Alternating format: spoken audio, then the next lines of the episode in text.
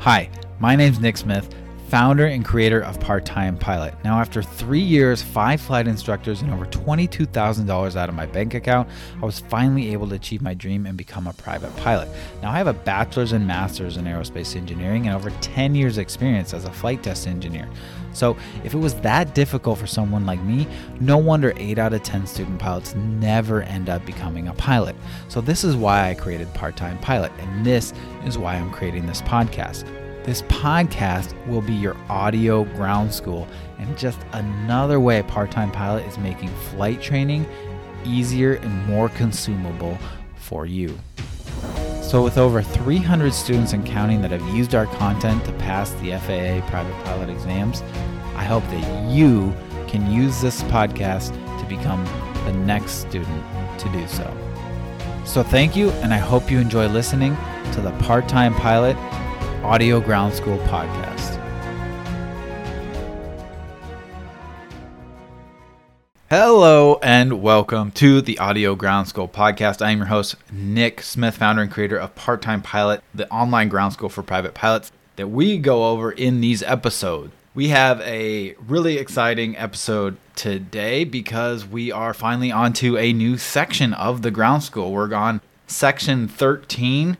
We just finished up section 12 on cross country planning. That was a really long section, and we specifically go into a lot of detail to not only prepare you for the written exam, but also so that you can plan a really in depth cross country plan for your flights and for your check ride scenario. So that's why we went in so much depth there. But I'm, I gotta say, I am glad that it's over with it and we're on to a new subject. Section 13 is going to be before takeoff procedures. It's got just four lessons in it pre flight assessment, flight deck management, engine starting, and taxiing. So there's some FAA questions around there on some of those things you just need to know for your flight lessons and for your check ride.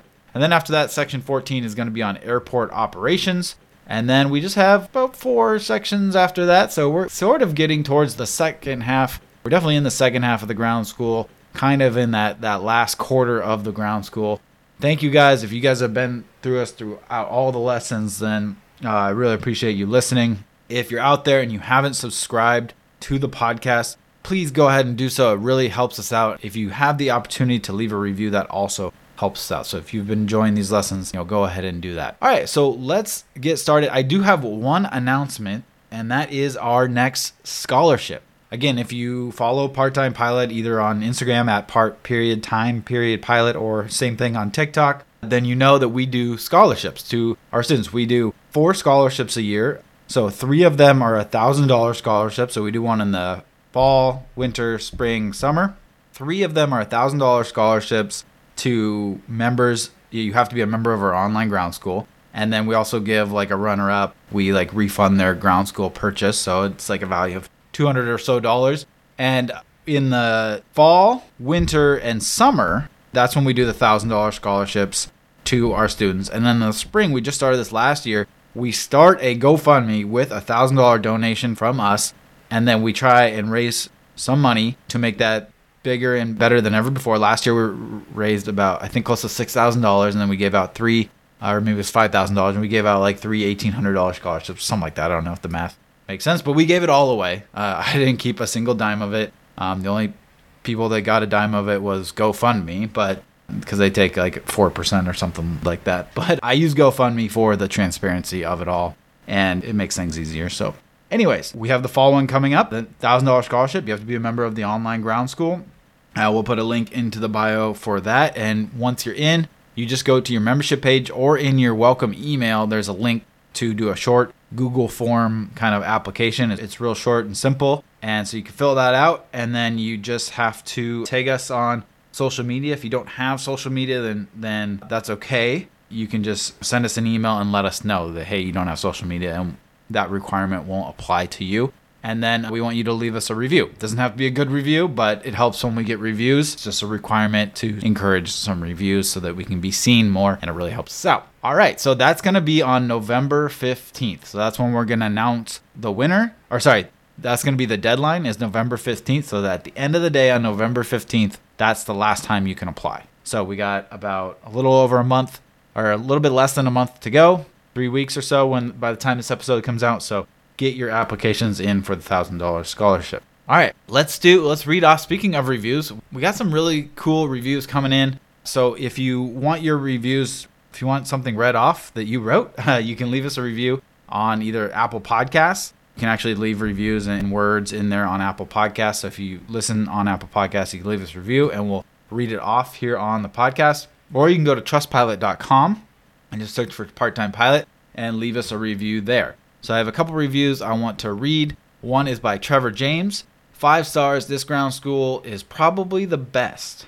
This ground school is probably the best private pilot ground school out there. Nick gives a written lesson on each subject with a video explaining it and a short quiz at the end. Also provides 10 plus practice FAA quizzes. I was able to get 85% on my first try on the FAA written test. It only took me 45 hours of total flight time to get my private pilot license. This ground school is 100% worth it. Wow, 45 hours is great. 85% on the FAA written is great. Great job, Trevor. Congrats on those scores and finishing up your private pilot license.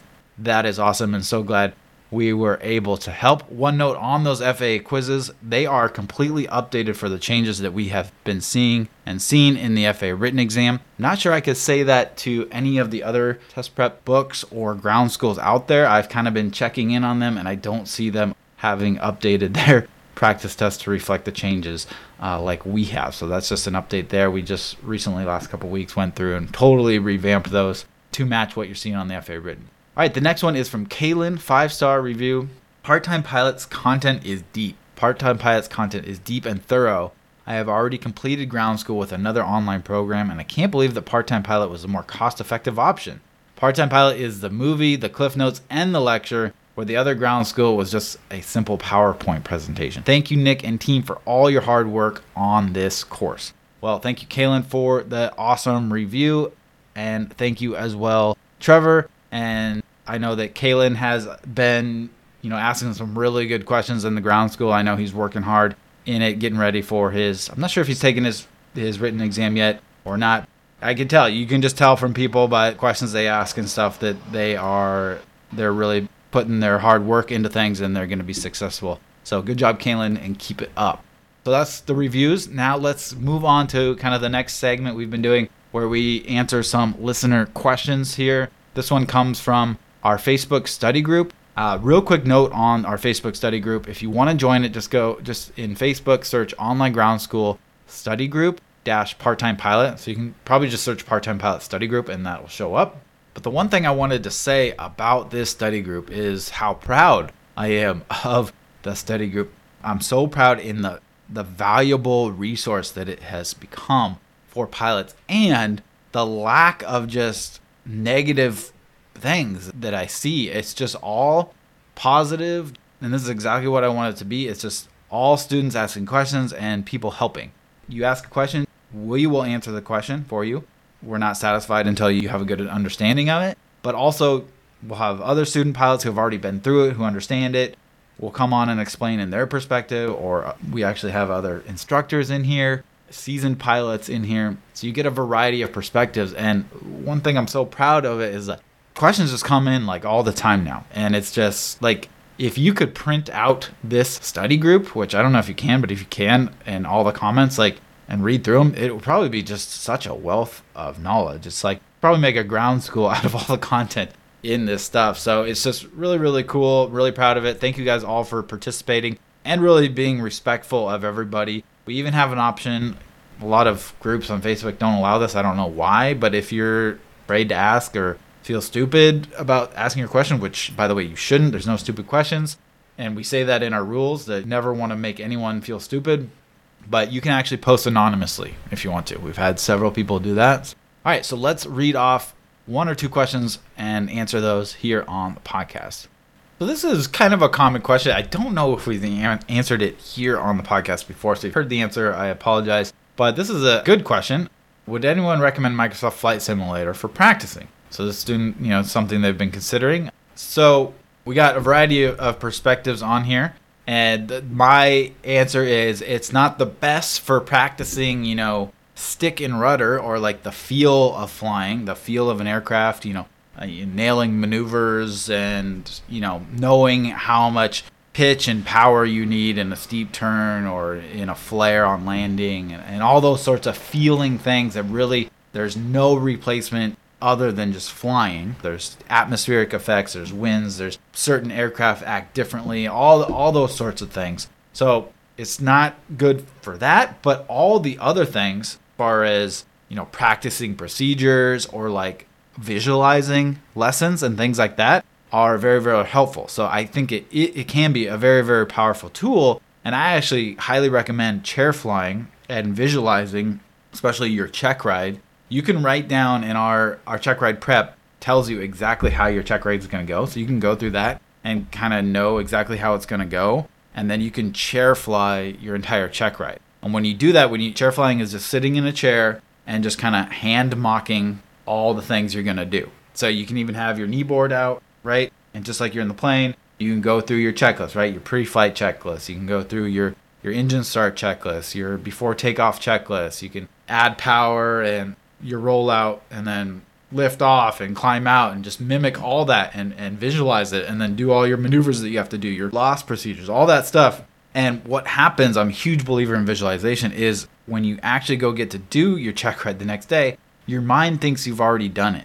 So when you do that a few times and your mind gets used to it, basically you clear your mind for other things that may pop up and hinder you, right? So the important things that we have to look out for pilots, the safety things, the unexpected calls from ATC, like all these different things, or uh, an unexpected question from your examiner. Because you'll be on top of all these other things, you won't have to think twice about your procedures because you've already done them and practiced them in chair flying. You'll be able to respond to those more quickly and accurately. And so that flight simulator is in the same vein as that, right? You can mock, do mock check rides, you can do mock practice flights. All of that is 100% awesome and good, and I highly recommend doing that. Like, that's great. But don't expect to practice a, bunch of landings on Microsoft Flight Sim and then go out and then nail it. If you want to do that, there are some like flight simulators like Redbird where they actually um, you know have full motion that stuff. It, that gets a little bit better. Still not the same thing, but it does get a little bit better at you know kind of knowing when to flare and, and feeling the flare a little bit.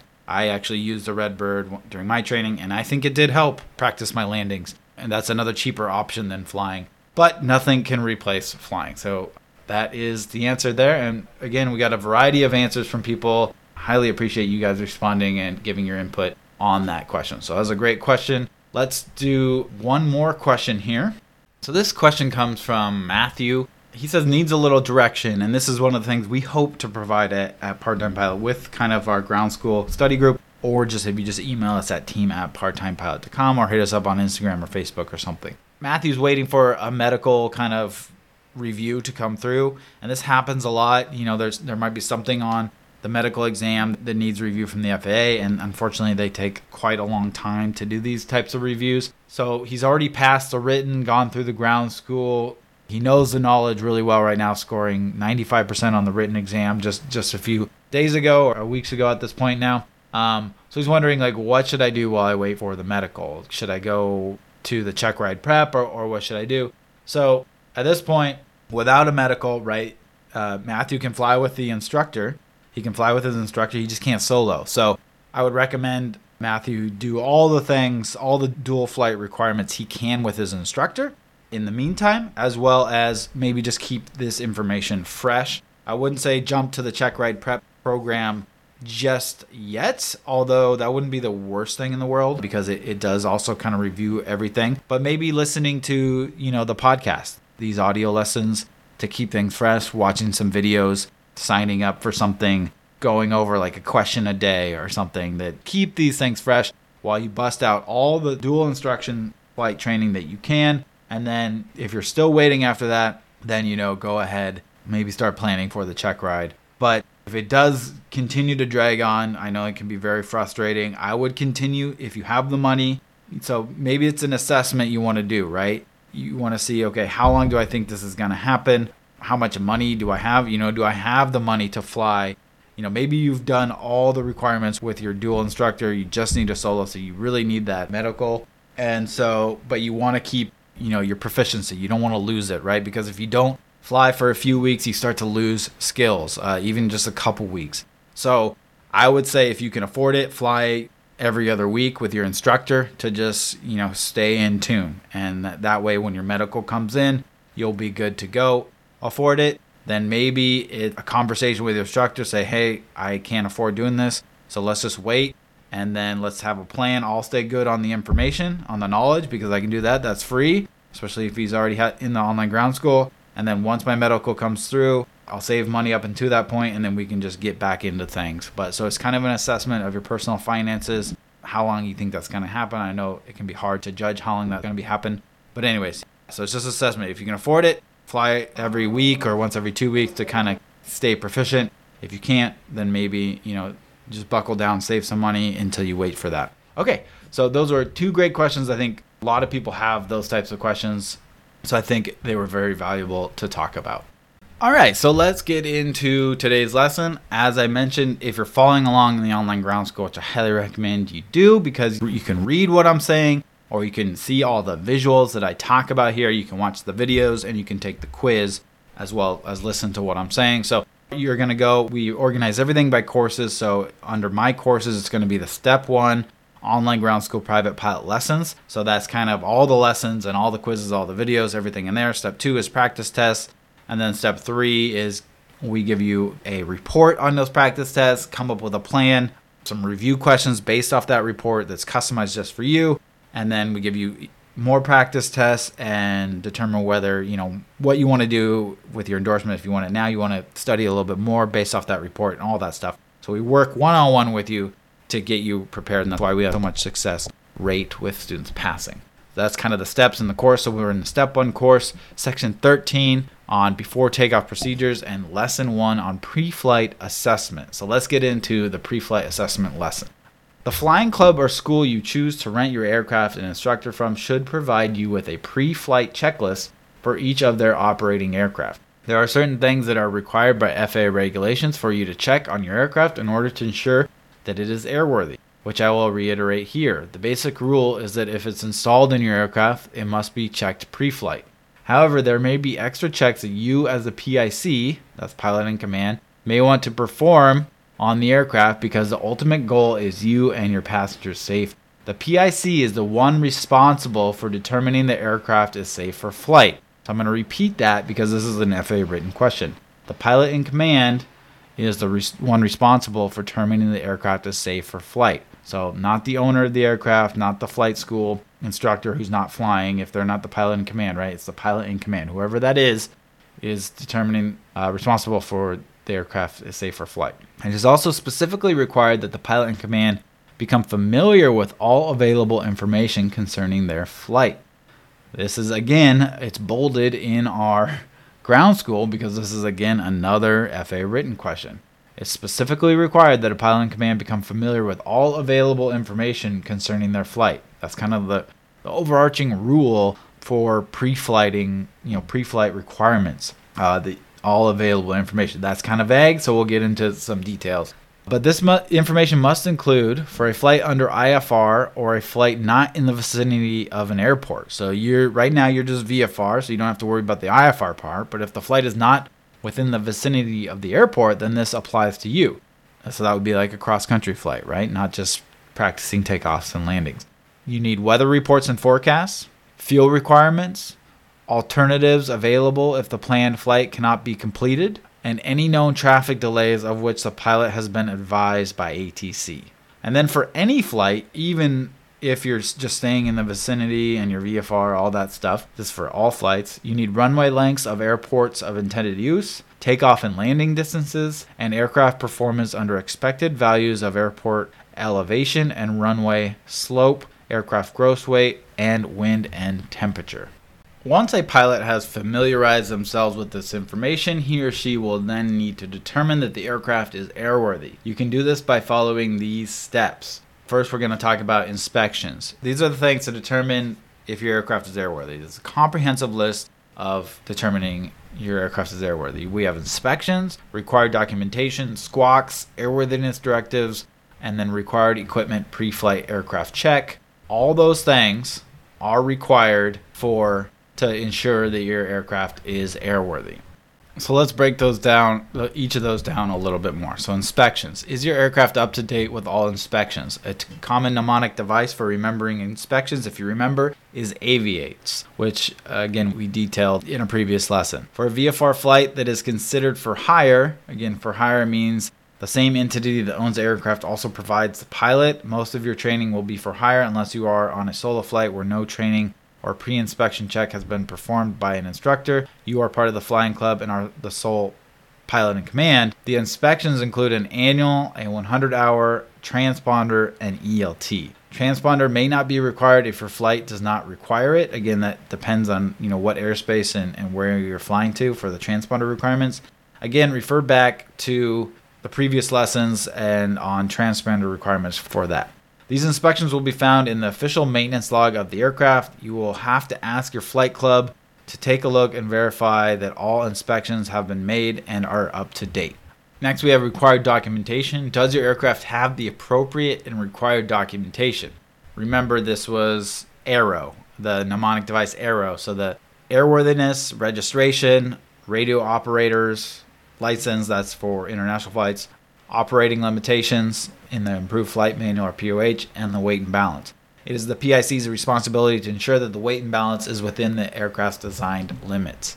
Then we have squawks. Does your aircraft have any open squawks? Squawk lists for your aircraft will be maintained by your flight club or flight school. All squawks must be reviewed and appropriately acted upon and signed off by an approved mechanic before a flight can be made. Make sure all squawks are signed off and note the most recent or recurring squawks to be aware of. The radio has gone out twice in the last month and the mechanic has performed the same fix both times. Can you trust the issue is resolved? You are the PIC and it's up to you to determine the safety of flight.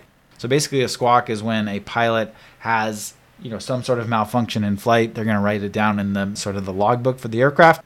For that aircraft to be airworthy to take off again, the mechanic has to sign off, checked it, to be good or, you know, done maintenance on it, whatever it required. Next up, we have airworthiness directives. So these are ADs. Airworthiness directives are issued by law by the FAA for a particular aircraft, aircraft part, or aircraft procedure that if no long that is no longer considered safe. Any airworthiness directive that applies to your aircraft must be met, recorded, and signed in the logbook by an approved mechanic. Within the AD will be instructions on how to legally comply with it we have a example of some ADs, a link to those in the ground school. I'll also put that link in the show notes for you guys. Next up, we have required equipment slash pre-flight aircraft check. So that's when you're gonna check that you have your required equipment and it's operational. Is during your pre pre-flight aircraft check. So all these items should be in your pre-flight checklist plus anything else installed in the aircraft. Again, your flight club should provide you with the pre-flight checklist. If not, if they do not make one, um, but they should. Uh, if not, you know, work with the owner to create one that meets FAA standards. Although your flight club may be expected to provide one, is up to you that the checklist encompasses everything you need. Again, you're responsible as the PIC.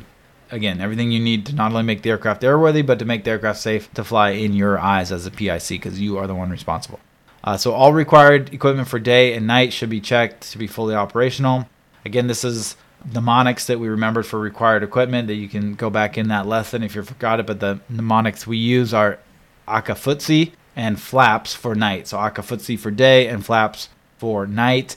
Day is also, you may have heard A Tomato Flames I like Akafutsi because it really encompasses and everything specifically for day. If a required piece of equipment is inoperable, then the aircraft is not airworthy, regardless of if you mark it in op and deactivate it. All installed equipment should be checked to be fully operational. If the equipment is inoperable but not required, it must be treated according to the inoperable equipment steps discussed in the inoperable equipment. Lesson 4 of Section 3 either be removed or made inoperable and marked as such by an approved mechanic. So we have a figure here that shows a flow chart of which I think, you know, would be a good thing for a student to just print off. And it's a flow chart of checking your aircraft to be airworthy. So you have inspections and it says is your aircraft up to date with all the required inspections, aviates, then required documentation. Are the required documents in the aircraft?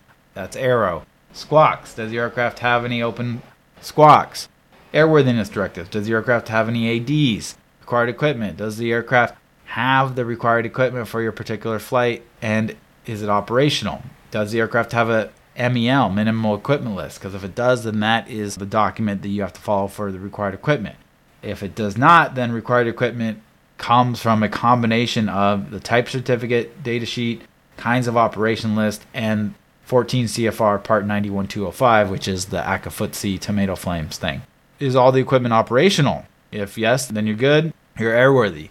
If it's not operational and it's not required, then it must be either deactivated or placarded in op or removed for you to be airworthy to fly. If it's not operational and it is required, then you are not airworthy to fly. Okay, I got through that. So, again, we covered that in the required equipment lesson.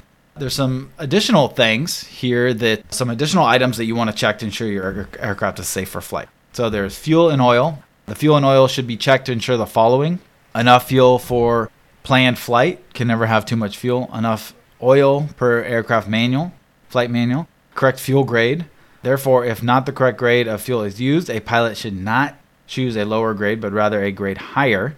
don't have the correct grade, you never want to choose a lower grade. If the grade of fuel used in an aircraft engine is lower than expected for the engine, it will likely cause detonation and could damage the engine. Then you want to check no water or foreign substances in the fuel tank. Again, to properly purge water from the fuel system of an aircraft equipped with fuel tank sumps and a fuel strainer, quick drain, it is necessary to drain fuel from the fuel strainer drain and the fuel tank sumps. This might be a question you get about purging water from the fuel system. You want to drain fuel from the fuel strainer drain and the fuel tank sump. So just know where you drain that is. You want the lowest part of the fuel system because the water is going to go to the bottom in a fuel water mixture. So you want to get the debris and water from the bottom. So that's why you do it from the fuel strainer drain and the fuel tank sumps. You want to have the correct grade oil grade obviously. And then the fuel vents, you want to make sure those are unclogged and present. You want to have no fuel leaks. And then any other considerations that might be particular to your aircraft. You'll want to check is your windshield clean?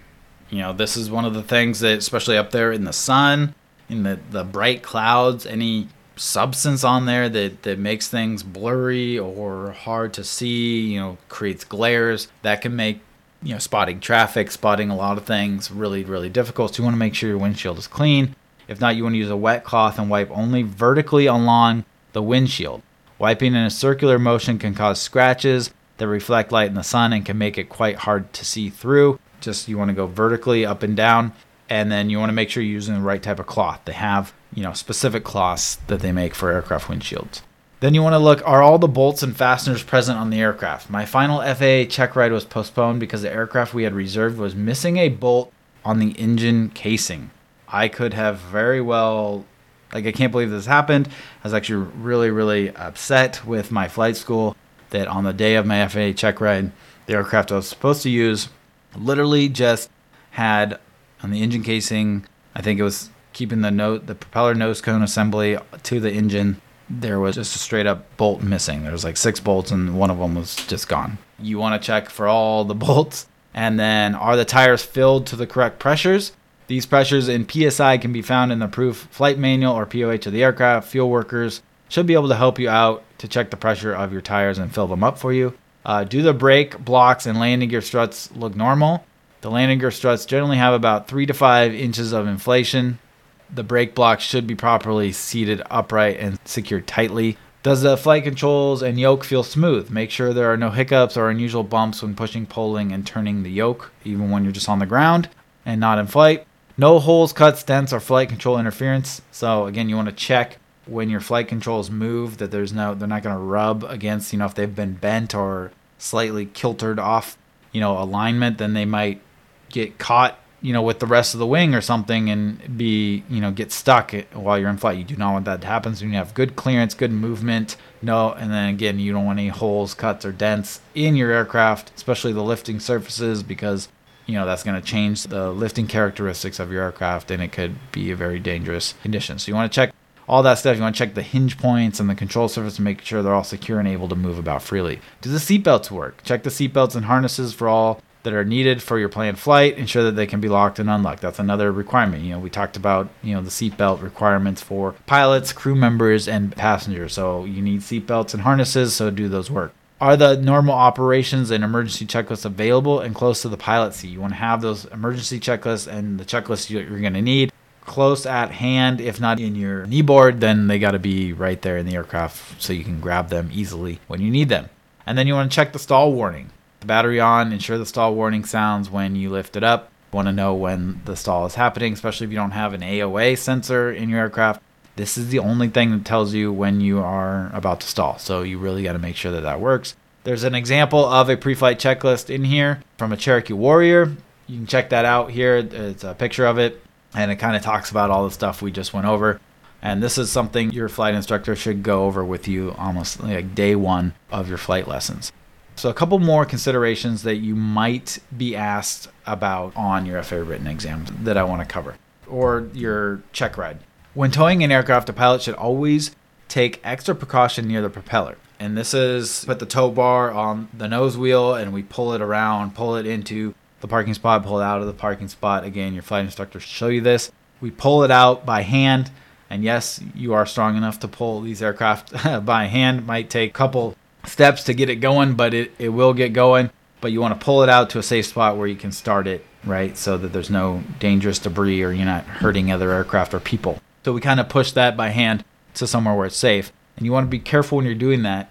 One thing, if the ground wire between the magneto and the ignition switch happens to become disconnected, so we wouldn't know because this is inside the cowling of the aircraft. If it's visible, it might be something that you can check, and I would definitely have a mechanic ask you for that. Be a good thing to check and add that to your pre-flight checklist. But if that becomes disconnected, the engine could accidentally start if the propeller is moved with fuel in the cylinder. So when you move the propeller, if you remember our engine lessons on how engines work, we talked about how an aircraft engine starts. When the propeller spins, it spins the flywheel and all that stuff. It draws fuel and air into that. If that ground wire of the magnetos is disconnected and the magnetos are sparking mixture in there to create combustion and it could just start. So this is something that actually happens.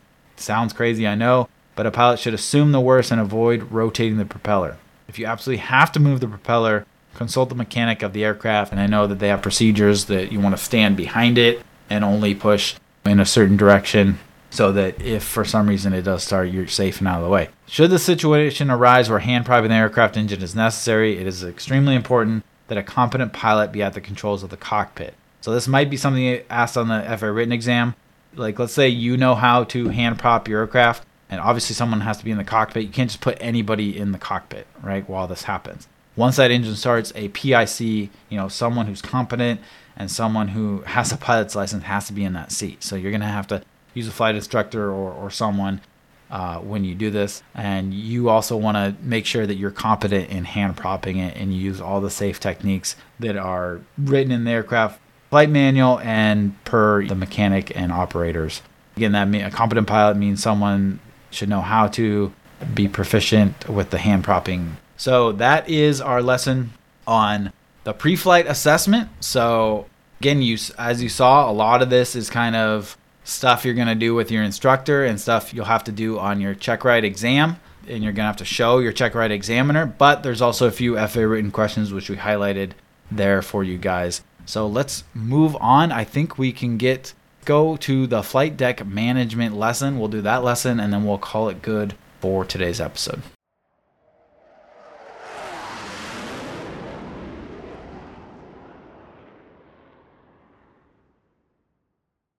Hey pilots, this is Nick. Now, if you've been listening to the podcast, you may have heard us talking about Kore Aviation headsets and how with the coupon code part-time pilot you can get 10% off and free shipping. Well, I just wanted to let you know that that got better. You can now get 15% off and free shipping. So, an extra 5% off on Kore Aviation headsets. These are a fantastic beginner headset. Now, I say beginner just because they are at a beginner price. You know, when we're starting off with flight training, we want to keep all our funds for flight training because it is so expensive. And this gives us that affordable option to do that. But then it's not exactly a beginner headset because I have still had my Kore Aviation headsets that I got way back when when I was student pilot. It's almost five years ago. It's still working great and I've had zero problems with it. So with that 15% off now, use coupon code part-time pilot. I'll put a link in the show notes. But with that, you get 50% off, you get free shipping. You can get your very own headset for I think less than $100 still. So, and or you can get their more advanced headset for less than $200. That is a steal and it is way better than sharing those sweaty old headsets that have issues and connection issues at your flight school. So, go ahead and check out Kore Aviation headsets and use code part-time pilot.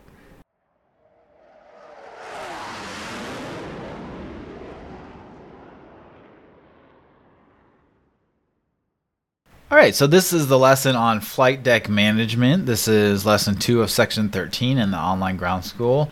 Kind of a short lesson, but it'll be perfect timing for this episode. So, there are some things that just can't be taught in an online course, unfortunately. Some things just need practice with you and your instructor. But that doesn't mean I don't have some tips. Flight deck management means how the PIC, pilot in command, handles all operations on the flight deck, or in other words, the cockpit. This includes the following how well you speak on the radio. You know, your voice should be loud enough, it should be clear and easy to understand, and you should be using the correct pilot language. How you interact with passengers and lead as the PIC. Do your passengers know where the emergency exit is? Do the passengers know how to use their seatbelts and harnesses? Do the passengers know when to use their seatbelts and harnesses? When is it safe for the passengers to speak during flight and taxi? Are there any rules while flying with you? And finally, do your passengers feel safe and are they happy to be in the aircraft with you? All of the above should be addressed in your pre flight passenger briefing. So you're going to want to come up, and your flight instructor will help you do this. But your pre flight passenger briefing is something that you're going to reiterate all the rules passengers need to know, like the seatbelts and harnesses, as well as any other rules where the emergency exit is, which in a small aircraft is just the one door and maybe the baggage hatch if the door gets jammed. And then any other things you want them to know, like one thing that was included in my pre flight briefing is during the critical operations of flight, basically be quiet unless you see something that you want to point out to me that traffic or something dangerous, something on the runway or something like that, you can point it out and speak up at that point, but otherwise be quiet in those phases of flight. And then Next thing, how well you use the resources available to you. So this includes your six pack of flight instruments, you know, the altimeter, airspeed indicator, vertical speed indicator, heading indicator, turn coordinator, and attitude indicator, com radios, nav radios, VOR, DME, GPS, etc. Also includes any equipment you bring along, such as your checklist, your charts, your E6B, your iPad, eh, or your personal GPS. Your FAA examiner is going to look for for if you struggle using any of these tools that you bring with you while or in the aircraft while you fly. So on your check ride, if there's something in your aircraft, you know, they have the opportunity to ask you how to use it. So you want to make sure that you proficiently use that. One of the most difficult things to learn when becoming a pilot is not the physical act of flying, and it isn't even understanding the aerodynamics of how an aircraft flies. Instead, one of the most common struggles with beginning pilots is the act of flight deck management.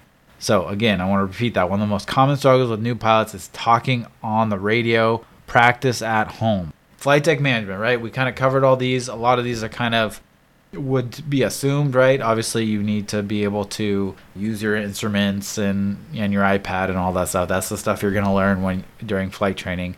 Maybe you hadn't thought about your pre-flight briefing for, for passengers, which is something you, your flight instructor will teach you, and something you're going to have to give your pre-flight briefing to your FAA examiner on your check ride because your examiner is going to be basically you have to treat them like a passenger. You're the PIC and they're your passenger, so you're going to have to give them that briefing. And then, but the one, you know, uh, the common struggle, the thing I mentioned with new pilots is, is talking on the radio. And I've mentioned so many times in the ground school that uh, why things like ground school, chair flying, and then flight deck management are so important because these are things that if you struggle with them, they're going to make the rest of flying which is really the critical part, you know, actually flying the aircraft and controlling the aircraft, the, the most critical part of flying, it's going to make that much more difficult because you're mentally going to be behind the aircraft.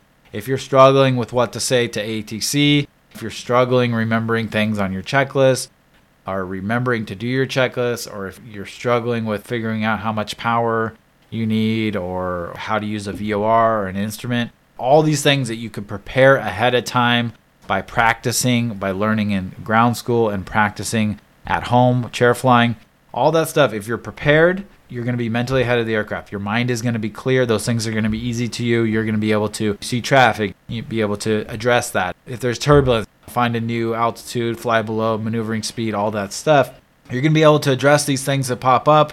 But if you're not, and you're already, you know, your mind is already busy trying to figure out how to use a VOR and ATC's calling, you're going to get so overwhelmed that anything else that comes off, like if there's traffic, let's say trying to figure out a VOR, you got your instructor talking to you, ATC's calling you up, you have to reply to them. All these things, right? If you can't handle those quickly and then something else comes up, you're not going to be able to meet that. And that's going to cause an accident or a failure of some sort of check ride or flight lesson. I've reiterated this so many times, and I just want to mention it here that practice at home.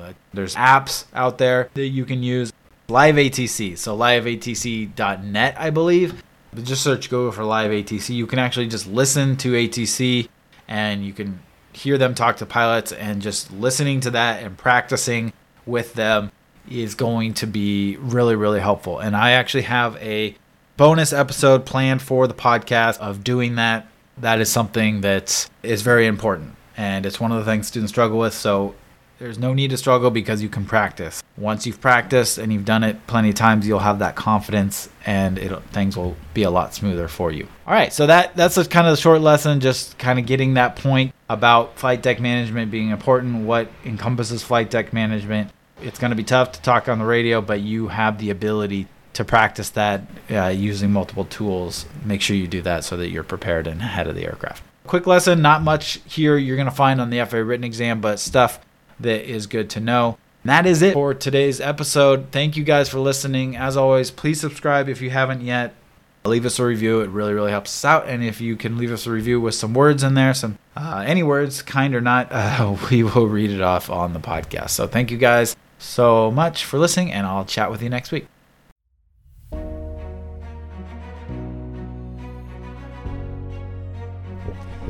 Hey guys, it's Nick. I want to take a second to speak directly to the student pilots out there.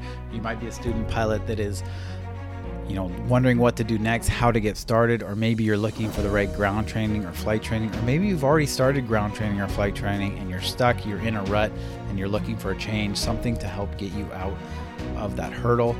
From my own experience in flight training, after three years, five instructors, and $22,000 and wanting to quit multiple, multiple times. And then now, after seeing hundreds and hundreds of student pilots through Part Time Pilot, I've realized that the number one thing that makes student pilots fail is that they do not have a good fundamental understanding of the ground training when they get to the more advanced flight lessons.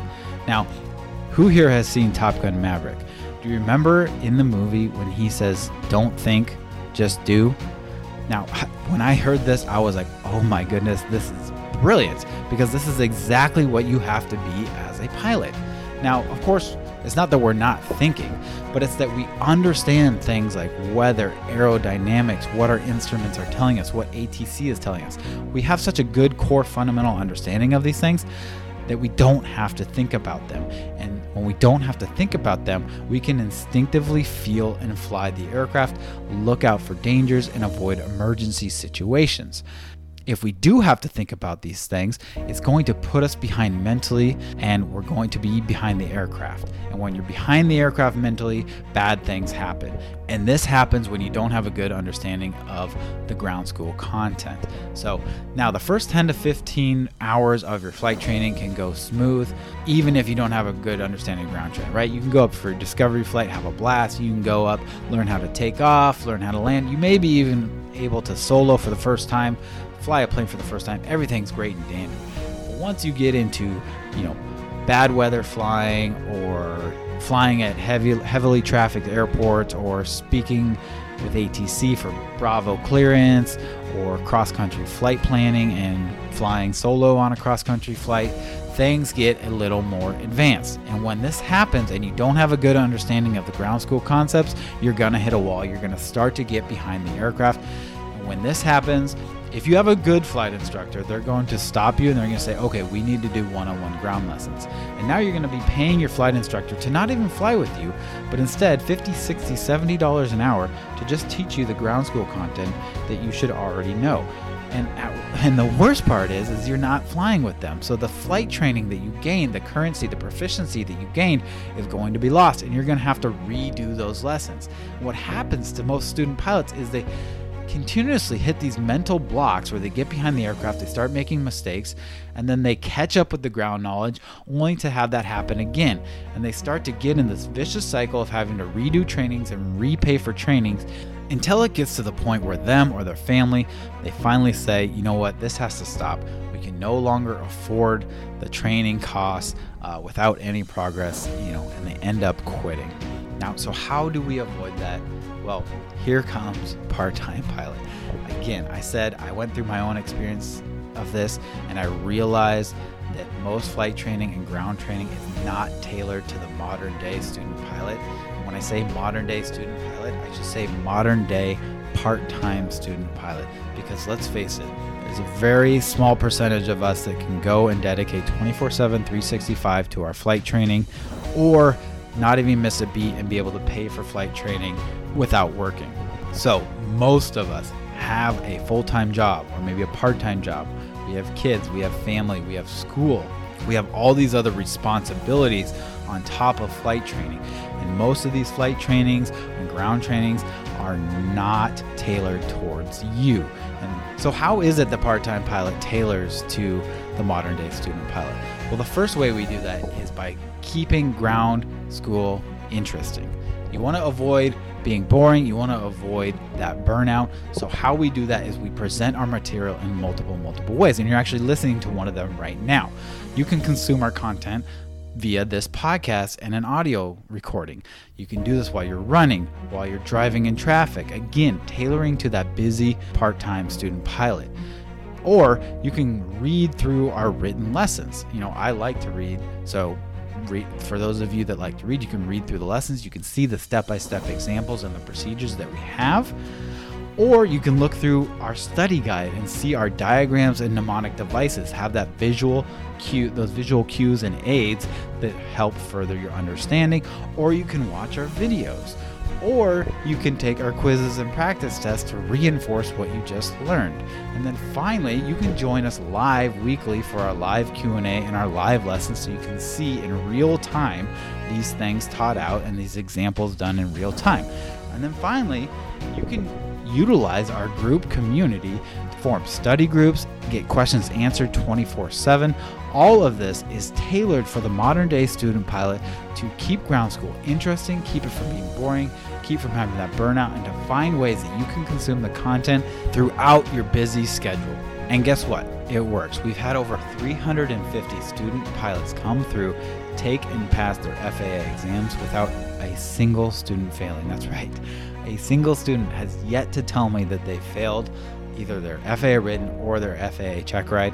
So that is just proof in the pudding right there that our concepts, the way we explain things in plain written English, and the way we give you multiple ways to consume this content is working. So if this sounds like something you might be interested and you want to come join us, we'd love to have you. Just go to www.parttimepilot.com, click on online ground school, and we'll see you inside the online ground school. Thanks for listening, and I'll see you guys next week.